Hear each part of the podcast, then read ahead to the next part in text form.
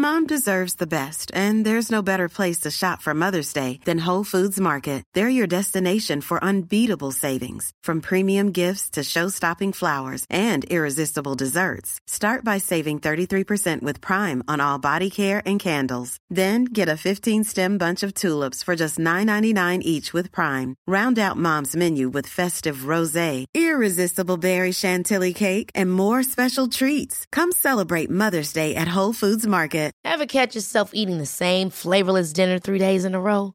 Dreaming of something better? Well, HelloFresh is your guilt-free dream come true, baby. It's me, Keke Palmer.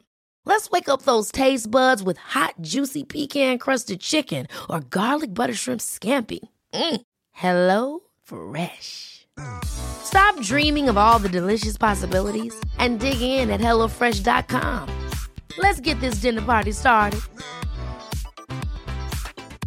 A lot can happen in three years, like a chatbot may be your new best friend. But what won't change? Needing health insurance. United Healthcare Tri Term Medical Plans, underwritten by Golden Rule Insurance Company, offer flexible, budget friendly coverage that lasts nearly three years in some states. Learn more at uh1.com. Ryan Reynolds here from Mint Mobile. With the price of just about everything going up during inflation, we thought we'd bring our prices down. So to help us, we brought in a reverse auctioneer, which is apparently a thing.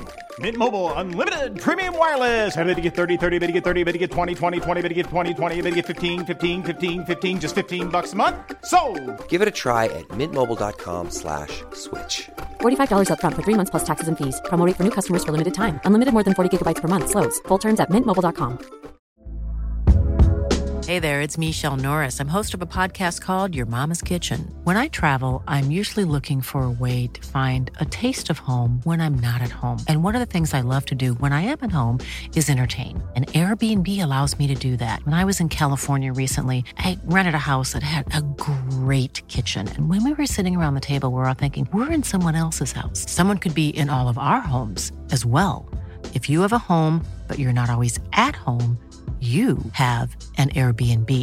Your home might be worth more than you think. Find out how much at airbnb.com/slash host.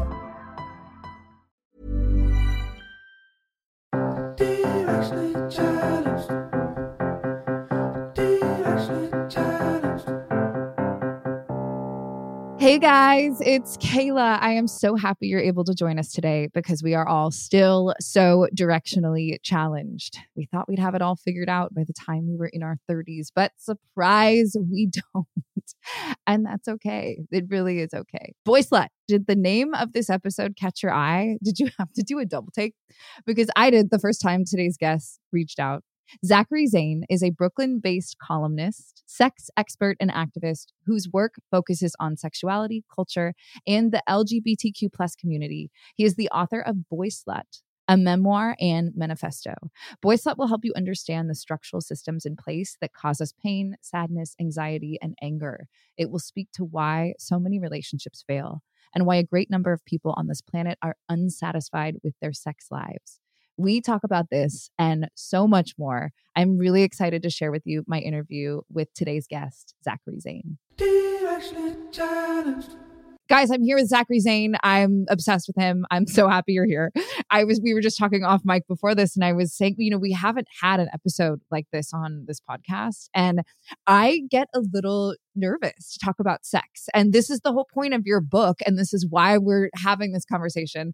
And I don't I'm not just saying this, there's no one else I want to have this conversation with because you I already feel at home with you, just even through the computer screen. And after reading your memoir, I really can't wait. To, there's so much to dive into. I know you wanted to write this for some time now, and, and we've needed a book like this for some time. I've needed a book like this for some time. You know, you say how you're not aware of a memoir that's written by a bisexual man on how to overcome sexual shame. And you're right, it's about damn time. so here we are. You know, but before we get into everything, I want to take you back to little Zach. Little Zach, who's who is, you know, struggling with his OCD and maybe has a little bit of shame, horny all the time. I mean, take us through your experience growing up. You write about how you grew up in a liberal, queer affirming household, which is amazing because that's not always how these memoirs start. And so you were still having to overcome sexual shame, even though your parents were so open to everything. And a lot of that is due to like traumatic nanny moments and teachers and things like that. So, can you take our listeners through little Zach's journey in the beginning? Sure, I can tell you really read the book, which I which I appreciate. Of course, I did. yeah. So one of the kind of important reasons for that was explaining that you don't necessarily need this like crazy religious upbringing that tells you being gay is being wrong in order to experience sexual shame. And I really want to illustrate how kind of pervasive sexual shame is, how insidious it is. And even when you grow up in a household that is, uh, you know, I grew up in the Los Angeles Valley with like Reform Jews and who I had gay uncles on both sides of my family. I knew it was a okay to be gay, but still had so much shame because I picked it up from society, from the media, from my teachers, from my classmates, from what I learned. And so it was really important to me to be like, okay, like, e- even if you didn't have this like traumatic moment or get kicked out of your house, like, yes, you can still have an extreme amount of sexual shame just because we live in this world and we can't escape it. And also, when I talk about in the first chapter, is specifically looking at, at like terrible OCD growing up. And I think people really misunderstand what how OCD can manifest. For me, like, yes, I did have some physical compulsions. And like one of the things I would do is like check my alarm clock to make sure it was on like every 10 minutes. So I never actually slept. I would just like be up like checking to make sure it was on. And then I knew it was on. And I felt this kind of self loathing and hatred for myself for not being able to control these compulsions to check that it was on. And then because of that, I was also like never sleeping. So that just compounded everything and made everything worse, right? But one of the other ways that my like OCD would manifest was with a lot of sexual shame and sexual guilt and manifestations. And that's actually pretty common. It's not just me. But so the first chapter is me in my therapist's office. I'm like eight or nine years old, and I'm crying in his office because I can't stop imagining people naked and and I write this in a very humorous way. um, Your writing for, is fantastic, by the way. You're you're you. hooked instantaneously. Thank you so much. So I'm there, and I'm actually now imagining him naked, and so like, and I imagine him like, re- like he, you know, he'd reposition himself, and then I'd imagine this pair of like hairy grapefruits just kind of in front of me, and like then I like can't think straight. I don't know what's going on. And at the time, it wasn't even like a sexual arousal thing. It wasn't like I was imagining having sex with them. It wasn't that I was turned on by them.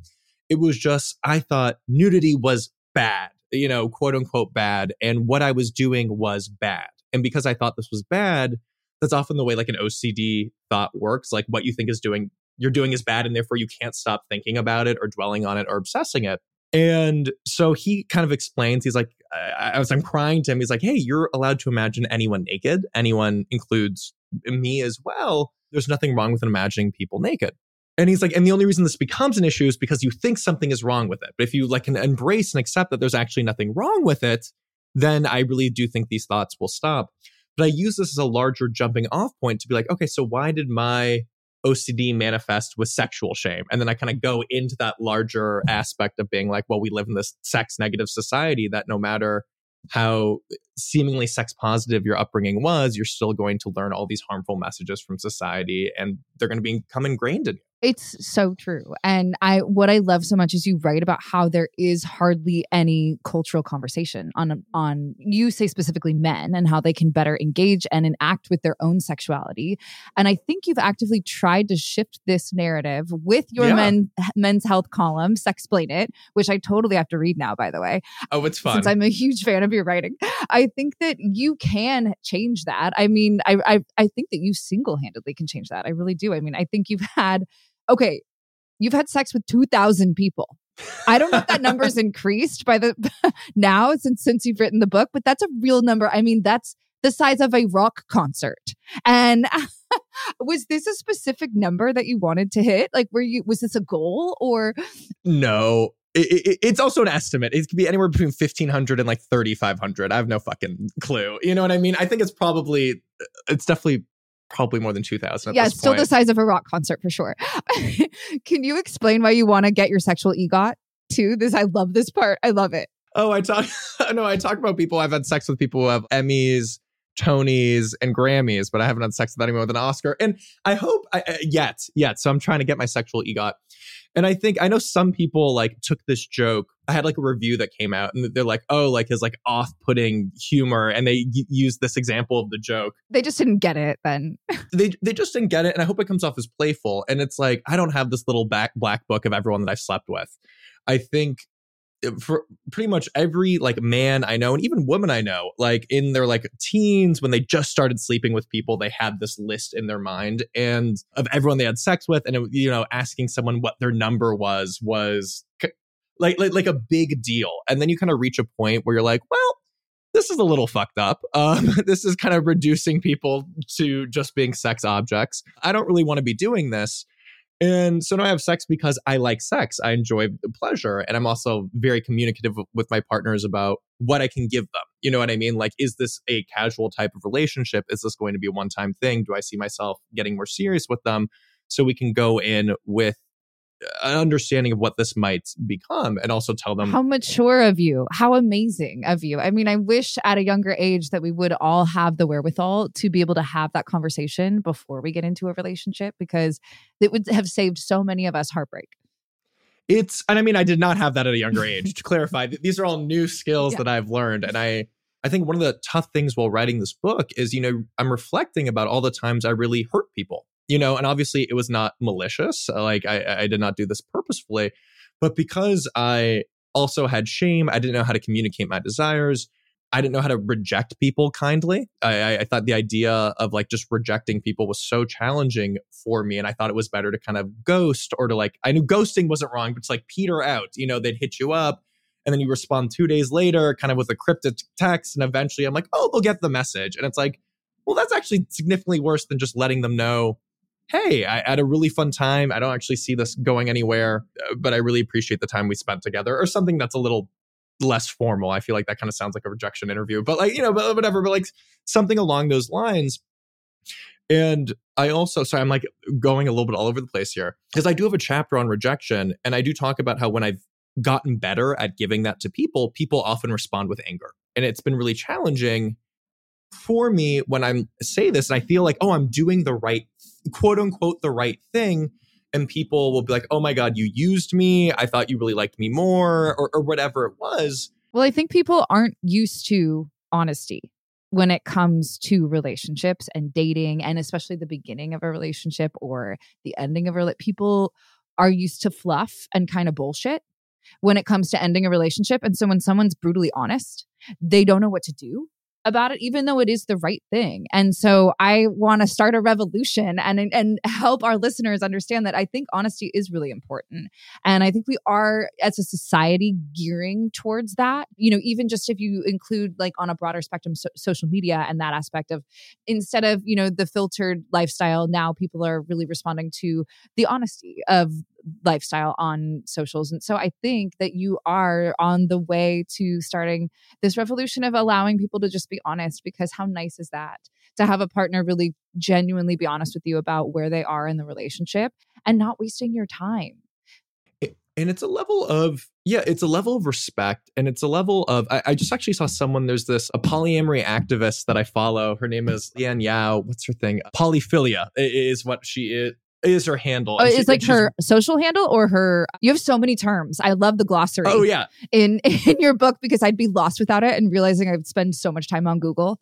So I had to thank you uh, on air for that glossary. oh yeah, no. So I have a glossary in the beginning of the book because that wasn't like on purpose. I just realized as I was writing something and I'm using certain language, then I would have to kind of describe it in the middle of the story and then it would take you out of it. I'm like, you know what? I rather kind of have this in the beginning so that way you can refer back to it. It doesn't have to break up the story but I was surprised by how many people were like, "This is great," and I'm like, "Wow, oh, it's amazing." I'm I want to print the page out and have it handy because there's so many terms I don't know, and I'm really grateful the way you explain it. But uh, the reason I brought that up is because you just said a term, and I was wondering, "Oh, is that something I should know?" And is it in your glossary, or were you referring to someone's? Oh no, that, that's just literally her social. It's handle. her social handle. Great. yeah. Okay. But she just did a great post recently where she's talking about this idea of kind of dispelling this idea of fuck boy, where people are calling people like fuck boys when they're very honest about what they want from the beginning. And they're like, hey, I'm looking for a more casual relationship or just casual sex. And people will be like, oh, this guy's a super fuck boy. And it's like, well, no, a fuckboy to me is someone who lies, pretends that he wants more of a relationship, has sex with you, uses you, and disposes of you. Like you you are an autonomous human being. If you do not want to have a casual sexual relationship with someone, that doesn't make them a fuck boy They're giving you the information. You'd be like, hey, this is really not what I'm looking for. Thank you. And you part ways. But uh, so so often I hear of like really what's just like misalignment and people wanting different needs to then really trying to blame the other person in a way where I'm like, there's there's no one to blame here. And I know it kind of seems easier if there's someone to blame. If it's them or even yourself, like like if it's yourself, you can be like, okay, well, I can change and grow and learn from this. But when there's these experiences where it's just like you're just not aligned, you're mismatched, there's no one to blame, it can honestly be more like challenging and daunting and upsetting because you're like, ah, shit, I can't even, no one did anything wrong. Is this what the state of the world is? But she just did this great post about this, being like, these guys aren't fuck boys. You should just listen to what they say. And if you, you don't want to do it, then don't do it and don't try to change them too because that's obviously a big thing too. Right and so you brought up the term fuckboy and that brings me one of the things i wanted to talk about was the term boy slut and just slut in general and reclaiming that word because i do think there's such a negative connotation with the word slut. Do you do we know the history of the word at all? Oh god like it, it it's I did something a while ago on the history of the word slut. I really should know this, and I don't want to because I'm not 100% sure. I don't want to say anything. Right. But I, I think it was originally like a disheveled, slovenly woman. So it didn't actually necessarily have like a sexual, Sexual. connotation. Mhm. And I don't remember if it was like Dutch or something, but it was like sleut or I- again. I do not remember. So do not quote me on Right, this. right, right, right. And then over time, obviously, it gained the connotation that it has. You know, I define boy slut in the book because I know also specifically I've had some women be like, hey, I don't think it's your place to kind of reclaim this word because this word hasn't kind of been hurled at you as a way to control your behavior and harm and demean you. And I understand kind of where they're coming from with it. But I actually, you know. I could read the definition of boy slut if we would like that. do I have- it we want it yes Boy Slut. You might not be thrilled by the title of this book or by the fact that I call myself and readers boy sluts. After all, the word slut is highly gendered, and it has seldom been hurled at me or men as an insult intended to harm, belittle, or control my behavior. Men are often praised for having sex with a lot of women. They're called a player or a regular Don Juan, whereas women are deemed simply sluts. This pervasive double standard is not new, and men have always benefited from it. I know I have. Unfairly, women who are called sluts are often deemed either mentally unwell, she's got real daddy issues, or undeserving of love. I'd never marry a slut. So, why do I feel like it's my right to reclaim a word that hasn't typically been used to hurt and control me? First, I choose to identify as a boy slut because it exposes the double standards of promiscuity associated with men and women, and in doing so, hopefully works to dismantle it. Second, as someone who also proudly identifies as a queer faggot, I know the power of reclamation. I hope to help remove some of the stigma and shame that accompanies being a boy slut or slut. So, what exactly is a boy slut? i don't know tell me Let us find out. I define it as a person of any gender or sexual orientation who approaches sex without a lick of judgment or shame. Being a boy slut is not about having a high body count, it's about having the sex you want with whomever you want, however you want, without shame. Identifying as a boy slut is to give a gigantic middle finger to society, letting everyone on this planet know that you will not be controlled or behave a certain way just because that's what's considered normal, ethical, or right. without shame are the two key words within that because that's the most difficult part Hey guys, we're going to take a quick break. We'll be right back in just a minute.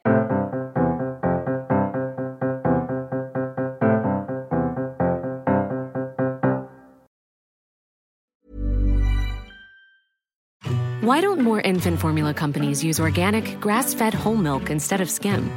Why don't more infant formula companies use the latest breast milk science? Why don't more infant formula companies run their own clinical trials? Why don't more infant formula companies use more of the proteins found in breast milk? Why don't more infant formula companies have their own factories instead of outsourcing their manufacturing? We wondered the same thing. So we made ByHeart, a better formula for formula. Learn more at byheart.com. Hey, it's Ryan Reynolds, and I'm here with Keith, co star of my upcoming film, If, only in theaters, May 17th. Do you want to tell people the big news? All right, I'll do it. Sign up now and you'll get unlimited for $15 a month in six months of Paramount Plus Essential Plan on us. Mintmobile.com slash switch. Upfront payment of $45 equivalent to $15 per month. Unlimited over 40 gigabytes per month. Face lower speeds. Videos at 480p. Active Mint customers by 531.24 get six months of Paramount Plus Essential Plan. Auto renews after six months. Offer ends May 31st, 2024. Separate Paramount Plus registration required. Terms and conditions apply if rated PG. Hold up. What was that? Boring. No flavor. That was as bad as those leftovers you ate all week. Keke Palmer here, and it's time to say hello to something fresh and guilt-free. Hello Fresh. Jazz up dinner with pecan-crusted chicken or garlic butter shrimp scampi. Now that's music to my mouth. Hello Fresh. Let's get this dinner party started. Discover all the delicious possibilities at hellofresh.com. Everyone knows therapy is great for solving problems, but getting therapy has its own problems too, like finding the right therapist, fitting into their schedule, and of course, the cost. Well, BetterHelp can solve those problems. It's totally online and built around your schedule. It's surprisingly affordable too. Connect with a credentialed therapist by phone, video, or online chat, all from the comfort of your home. Visit betterhelp.com to learn more and save 10% on your first month. That's BetterHelp, H E L P. Life is full of awesome what ifs, and some not so much, like unexpected medical costs. That's why United Healthcare provides Health Protector Guard fixed indemnity insurance plans to supplement your primary plan and help manage out of pocket costs. Learn more at uh1.com.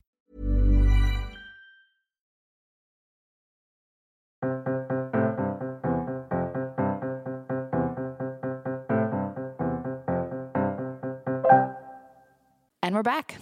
Shame looks different for depending on which community you're a part of. And I really wanted to make it clear that like being a boy slut or a slut to me is not about having a high body count. I specifically think of this of like gay men or queer men who often feel like they're being like prude shamed, where it's something because they're not on apps like Grindr, because they're not having unprotected sex, because they're really looking for maybe a more traditional heteronormative type relationship and they th- their friends make fun of them and tease them for that and prude shame for that.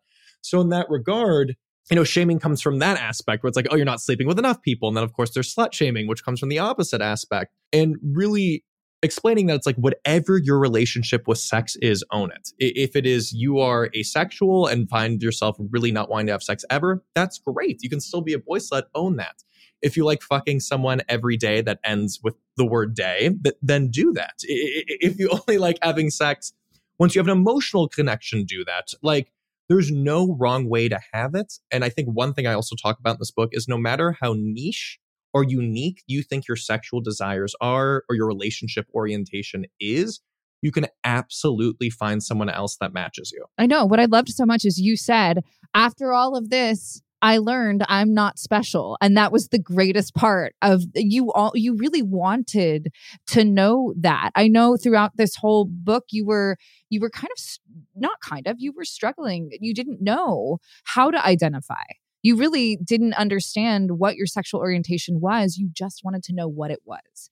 And I can't imagine feeling that way for so long and not under not knowing and then on top of that having OCD. I mean, this is it was a real it was a real struggle for you. I just want our listeners to understand that this memoir while it is funny and and uh, like laugh out loud funny and so well done it really is honest and real and you get raw and you talk about what you really went through not even as just a child but even into your teen years into college all everything and then how you finally understood who you were but it wasn't really until was it the the was it your senior year i'm trying to remember i think it was was it your senior year of college Senior year of college is finally when I had like penetrative anal sex with a man. And, and even that, I managed to kind of like rationalize and being like, oh, even though I enjoyed it and what I clearly wanted to do for so long, I still was able to kind of blame things on drugs and mm. alcohol because I was using heavily at the time. And it was like my get out of jail free card where I could be like, oh, I was just like super drunk. So it doesn't count. It's like, well,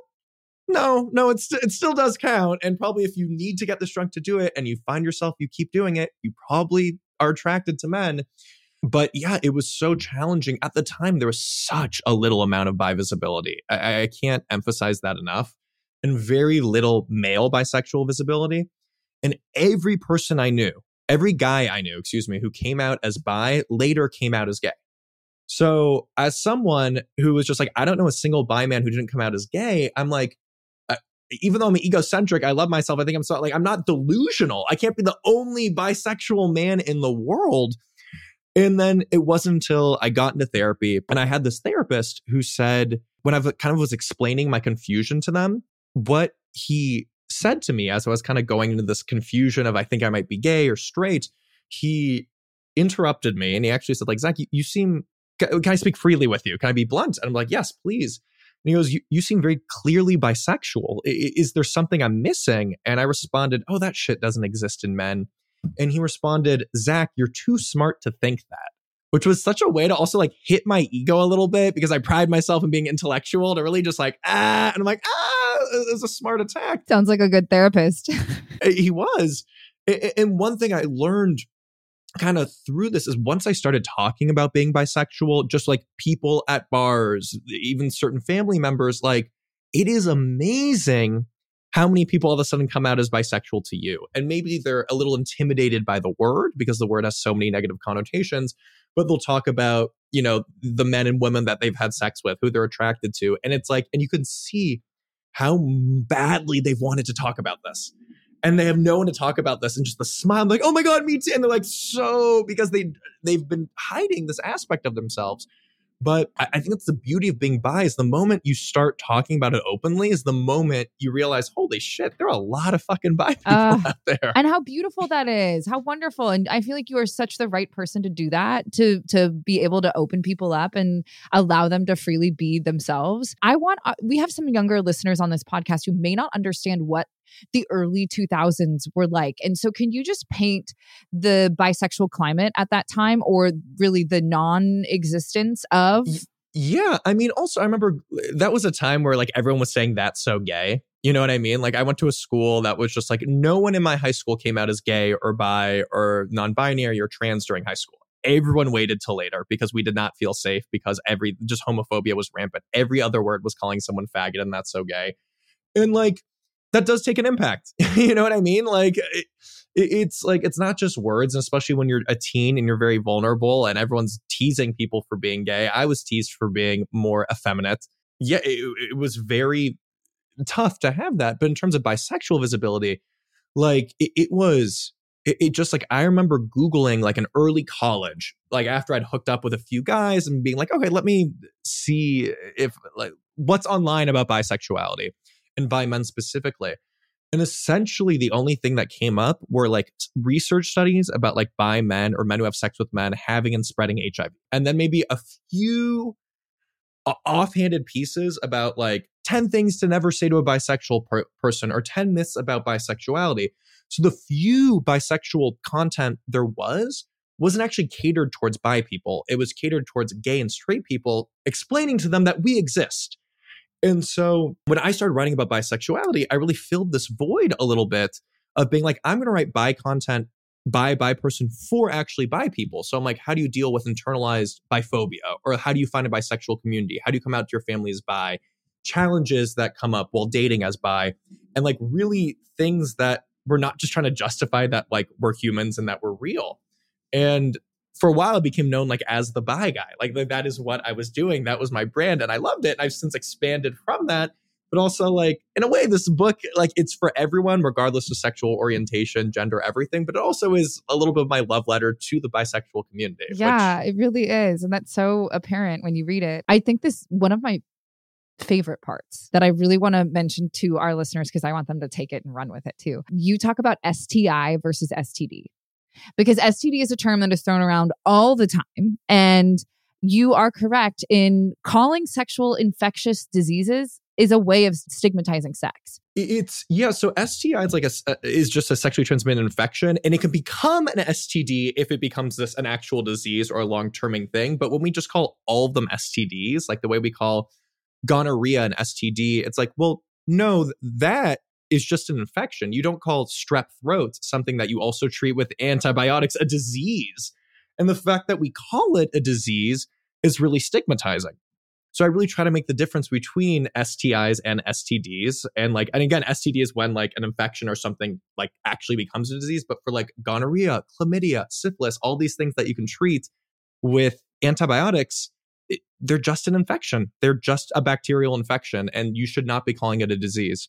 And it's almost like we're taught, we're not really taught in schools what that really is. I mean, I know what I thought when if you got chlamydia, you had it for life and you were, you know, you never left the house. And no one, we don't have proper sex education in our schools. And this is something you talk about as well that I so agree with. We're not taught any useful information when it comes to having sex. And then we're, we're, we end up going on the internet to try and figure it out. And we know what a wormhole that is. And porn, we turn to porn to kind of like see what sex is and figure it out. And that's not realistic. And so we have this skewed mentality. And the truth is, sex is uncomfortable and it can be awkward and weird. You're naked with someone, you're very vulnerable, and connecting with a partner is difficult. And so, what do you think we can do? And thank God you wrote this book too, because this is something we have to consult with. But it is really difficult because it is taught in all schools, but it is taught incorrectly, in my opinion.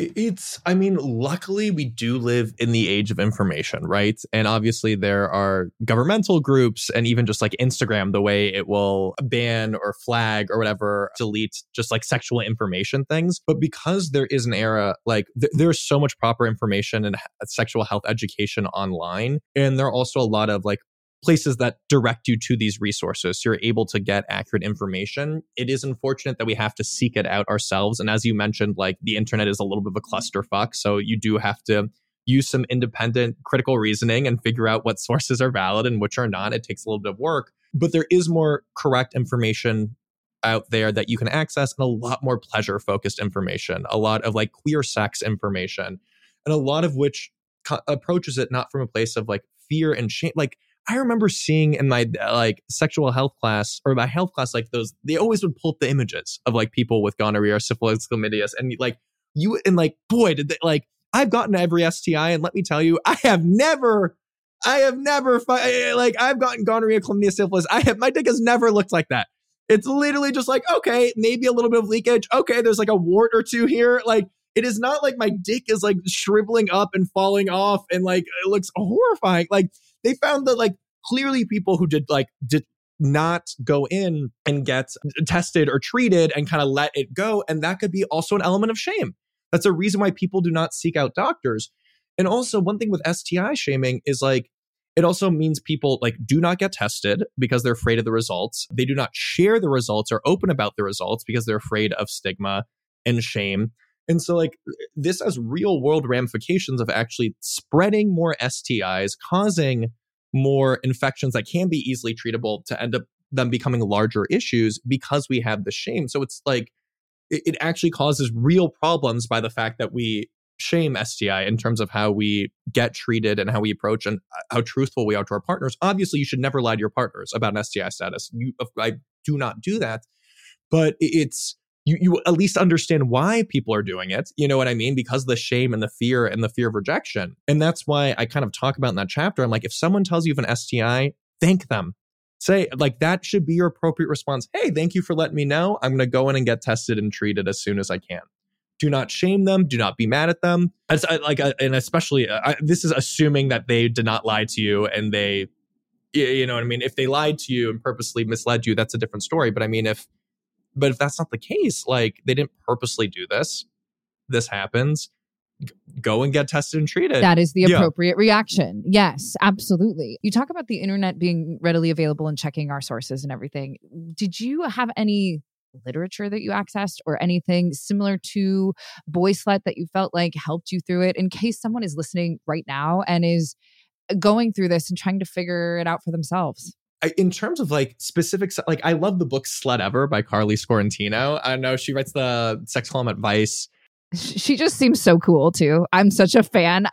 I've never met her, but I I'm a fan she's I'm like, I think she knows who I am. We've like I was gonna be on her podcast, and it ended oh. up happening. But then I get like nervous around her if I see her, and I don't want to be like, oh, do you like remember me? Like, like I'm always like, fuck. Like I need to. You have to go up to her. You have to. I'm fangirling yes. hard. Her book is again less about like sexual health and information, but I think it is about like again the book is called Slutever, and she's someone who like really is about reclaiming a slut and reclaiming your own eh, relationship with sex. So, specifically as a queer man, there's this very famous book called The Velvet Rage, and it's not specifically health related. It's a book by Alan Downs, and he is this like therapist, psychologist, and it actually talks about all of the way that shame and isolation impacts gay men and how that manifests very negatively as an adult. So, kind of some of the toxic behaviors that are a little stereotypically gay, but there's somewhat stereotypes for a reason and how you know having the shame and isolation like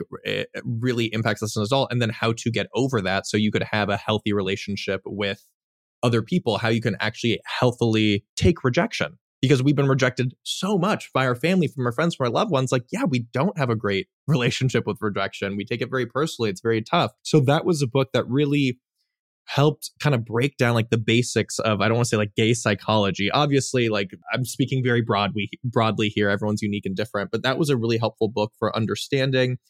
I also, if I can, pitch my own shit. Uh, please. But I wrote a book, I co authored a book for men's health called Best Sex Ever. And that actually really is more educational. Best Sex Ever 200 frank, funny, and friendly answers about getting it on. And it actually is kind of I think a lot of everything in one book where it's like understanding a lot of sexual health, how it is really is focused on like how to have pleasurable sex and kind of approaching it from like a not toxically masculine standpoint. And are these actual questions that people wrote into men's health and then you answered?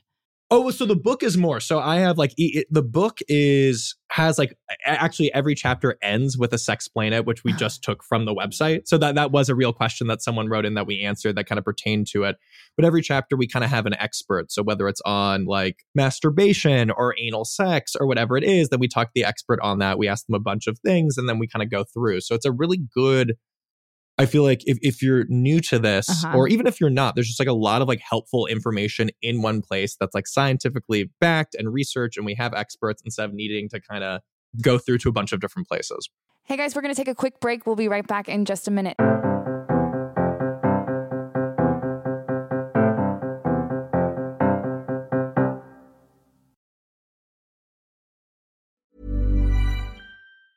Small details are big surfaces Tight corners or odd shapes?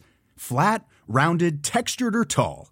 Whatever your next project, there's a spray paint pattern that's just right. Because Rust new Custom Spray 5 and 1 gives you control with five different spray patterns. So you can tackle nooks, crannies, edges, and curves without worrying about drips, runs, uneven coverage, or anything else. Custom Spray 5 and 1. Only from Rust Mom deserves the best, and there's no better place to shop for Mother's Day than Whole Foods Market. They're your destination for unbeatable savings, from premium gifts to show-stopping flowers and irresistible desserts. Start by saving 33% with Prime on all body care and candles. Then get a 15-stem bunch of tulips for just $9.99 each with Prime. Round out Mom's menu with festive rosé, irresistible berry chantilly cake, and more special treats. Come celebrate Mother's Day at Whole Foods Market. Hold up. What was that? Boring. No flavor. That was as bad as those leftovers you ate all week. Keke Palmer here, and it's time to say hello to something fresh and guilt-free. HelloFresh. Jazz up dinner with pecan-crusted chicken or garlic butter shrimp scampi. Now that's music to my mouth. Hello Fresh. Let's get this dinner party started. Discover all the delicious possibilities at hellofresh.com.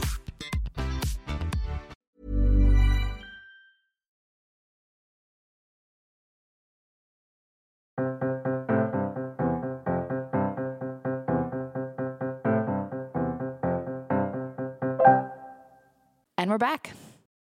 Thank you so much for writing this stuff because it, it really is true. I mean, and I even said this in the beginning having these conversations is not easy for me. And I know it's because there's a stigma around it. And so, even just being able to talk to you about it openly is helping me personally. And then all these people listening, it's going to help them. And hopefully, it does continue to just kind of break down all those barriers that are built. And I know we're not there yet, but do you think you've seen progress at all within the past few decades or uh, even in within the last decade or do you think that hell no no way there's we, we have so far to go we don't even want to you know admit that there's any progress yet I, i'm kind of wondering where we are on that scale No, I think we've definitely made progress. And I think there are obviously some major setbacks. And I think because we've made progress is why we're now facing these setbacks, right? You know what I mean? Because we are making strides forward, people are now trying to become more sex negative and puritanical or attacking trans rights or gay rights or drag queens performing, whatever it is. That's coming because we've had relative success and progression, right? So it's a response to it. But at least in terms of like bisexual visibility, yeah, like it, it is. But when I was doing this, I almost started writing almost a decade ago which is insane. We're not getting any younger, right. it seems. Although you look pretty young, I do have to say. The people can't see you right now, but you are wildly handsome with like scruff and a good like coif hair. You look great. Thank you. It's all the fillers and Botox. That that's it works. It's working. it's working. but um, no, thank you. But it's seeing like the amount of, as I kind of mentioned earlier, like when I Googled bisexual guy, there was nothing there. Now, when you Google it, there is so much there there's so much more bisexual visibility. We're seeing more people identify as bi in higher numbers, significantly higher numbers than 10 years ago, 20 years ago. And that's not because, you know, their hormones in the milk or anything like that. You know I mean? It's because people feel more comfortable embracing this label. And that is due to visibility. That's due to the fact that people are out. They know this is a valid sexual orientation. They know they don't have to pick a side, like, and just be gay or straight. And what a question I receive a decent amount, which is kind of interesting for Sexplain It. And I try not to answer the same question or roughly the same type of question a lot, but from like gay men in their 40s and 50s who came out as gay in their 20s. And they're like, when I came out as gay, there was no but like bisexual men like wasn't fucking real. And because I was like more effeminate and I felt I had these strong attractions, I just identified as gay. And, you know, I'm in an open relationship with my husband. We've been together for five million years, whatever it is, and, and they're happy and whatever. And they're like, I, I want to sleep with women. And like, I, I, feel like my husband will be so confused if I'm like, I, am actually bi- bisexual and I kind of known this, but I like didn't know it was an option. And how the fuck do I do that? How do I tell someone? I'm like, oh, so I'm a 50 year old gay man who's never had sex with a woman. Who the fuck is going to want to sleep with me? And I'm like, I'm like, you have to meet my friends. They, my female friends would love to take your quote unquote straight virginity. They would get off on it. So again, goes back to always finding a match and a pair. It always exists. But yeah, I was like, you're going to experience some biphobia, you know, but hopefully not from your husband, but your friends might meet, like, you might be confused. That kind of happened with Lil Nas X when he recently was like, I think I might be a little bit bi and I bet you he is. And like people really came for him, like very angrily. And it's just like, what? I don't know like, why people want other people's sexuality put into a box that they need to understand because it really has nothing to do with them. And it just seems like people want to be able to understand it, but they don't need to be able to understand other people. I, uh, there's just something about other people needing to control others' sexuality that seems so bizarre to me. And I don't, I really truly am struggle always struggle to understand why people care so much about what other people choose to do. It's so I, I understand a little bit of why bisexuals have been kind of ostracized by the gay community. And I think there's this idea that you can choose to have a straight life. You know what I mean? Like you can choose to marry a for me, I could choose to marry a woman and when I walk down the streets holding hands with her, I'm not worried about being assaulted or mugged the way that I am when I walk down the streets holding hand with a man. And because of that, you can choose this easier life where you're not a part of our community. You're really not one of us. You also don't experience our struggles the same way. And w- what I often try to say is like, being a victim of a hate crime does not make you any queerer. You know what I mean? Like, uh, like of course, like you you should check your privilege. Obviously, it, like there are privileges that come from you know being in a straight passing relationship. There are also some downsides to it as well. And I think very few people are saying it's just like, oh, I, I understand the same struggles as a very femme gay boy. It's like, no, I, I I don't, but I'm still equally queer. I'm still equally a part of this community, and I actually would like to be a member of this community and help con- contribute to it and be a part and be helpful. But if I feel isolated, I'm not going to do that. And I think about specifically bi women dating or married to men. And they often is one of the biggest ones where that, that group where they're just like, I really do not feel queer enough. I don't feel like a member of this community. When I do try to come out, uh, people kind of shame me because they don't think I'm a part of it. And I'm like, eh, that's kind of on them. And again, you're not saying that like you, experience the same struggles. No, you're not saying you're equally as like or more marginalized or whatever it is. You're just like, saying that I'm a part of this community, which yes, you are. That's a fact. Ugh. there's so much to unpack here. And it's really, I guess I'm at a loss for words because there are so many different lifestyles and way and I just I'm I'm just grateful that you are discussing this because uh, as someone who has not necessarily read a ton of literature in this regard it makes me really happy and joyful that it exists truly. And i'm not just saying that i i feel like there's so many different ways to live and i'm just really grateful that this is now in the spotlight. I i know that you have sex sexplain it which is the sex and relationship advice column at men's health and you have navigating non-monogamy at cosmo. And this is where you share all your mistakes that you made in your polygamous journey this one's been tough. So that is a new column. I think we've maybe had like it's like once a month and it's digital. I think maybe the third one's coming out this week. And I kind of pitched it to them with the idea of non-monogamy content like is everywhere online right now. However, it's always very introductory and basic content. It's always like how to open up your relationship or how to navigate jealousy. And as someone who's been polyamorous for almost a decade as well, like it's like I, don't really struggle with jealousy and I'm not obviously opening up my relationship, there are still there's still 10 million things I struggle with while being polyamorous. And none of those things are being addressed. So I kind of wanted to have actually some content that goes beyond the 101, that goes beyond the how to navigate jealousy for people who've been in an open relationship, monogamous, polyamorous relationship for six months, a year, five years, 10 years, because again, we struggle with many things and that's not being addressed. Yeah, the format of the column is I talk about something in my non monogamous journey where I fucked up, made a mistake. And then uh, what I learned from that mistake. So hopefully you don't make that same mistake. what is like, is there a mistake that you have yet to write about that you're like, oh my God, that you're safe? It's a good one that you can share with us or anything just like kind of funny?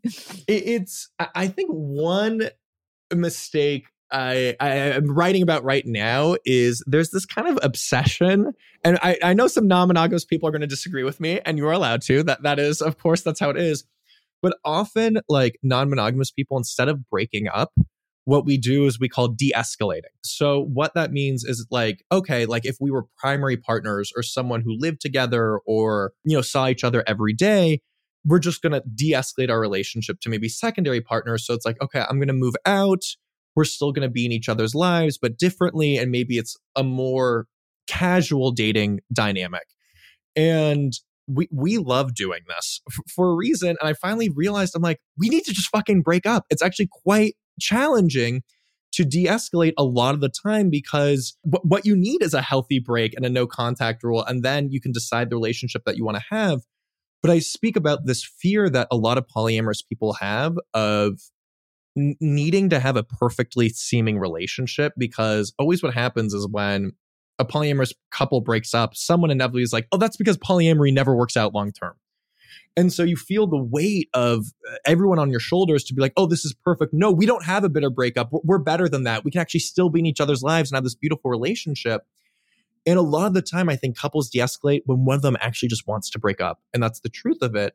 And so, again, de escalating is valid. I think there are reasons why people want to do it. I think also when you have kids, obviously, like that complicates things. I understand why de escalating. Kids add a whole other. We need to accept that, like, okay, like we're allowed to fail. We're allowed to fail in our relationships. And honestly, I don't see if you had a beautiful relationship with someone for a year or two years and then broke up, I don't see that as failure because I don't see as like being with someone until you die as the end game. If I have a beautiful year with someone and we both decide, hey, this isn't right for us, that's a successful relationship.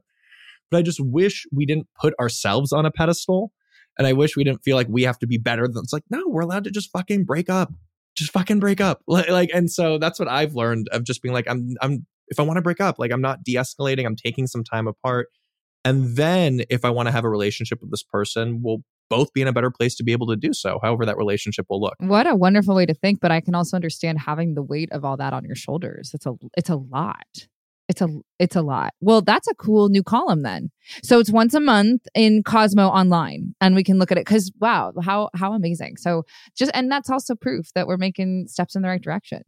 Right? Because I mean, I I don't think 10 years ago that would have been something that existed. I mean, or would it have been? No. I don't think no, no, so. No. I really do think, in terms of like just like sex positivity, uh, ethical non monogamy, bisexuality, at least in the media, like it's it's everywhere. It really is everywhere at like mainstream publications, Cosmo, New York Times, Men's Health. Like everyone is talking about it, and that's great. You know what I mean? It is good. It is. It's awesome. You guys, I highly recommend Boyslut. I, I am not just saying this because Zachary's in front of me. We would not have had him on the podcast if we didn't. I think that it is a fantastic memoir.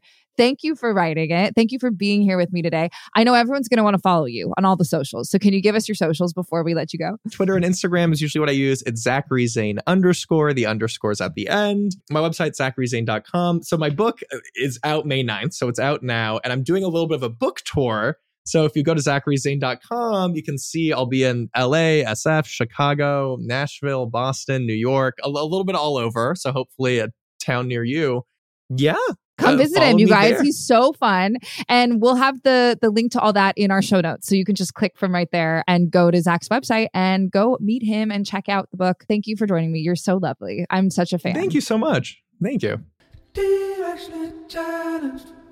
I'm such a fan of Zachary's, and I'm really happy he was so honest and blunt with me on today's episode. And he really goes there in his memoir as well. I highly recommend it. I was laughing out loud the whole time I read it. And he is a really great interviewer and a really great writer. I really appreciate him talking about the 2000s compared to today and what bisexuality means. And we do still have a long way to go towards acceptance, but I think he is absolutely paving that way. And I'm so grateful that he came on today. I hope you enjoyed today's episode as much as I did. We have another great one coming for you next week. Until then, take care. Directionally Challenged is a production of Pineapple Productions, hosted by me, Kayla Yule, produced by Melissa DeMonts and Diamond Imprint Productions, editing by Diane Kang, post production sound by Coco Lawrence, and production assistance by Melanie D. Watson.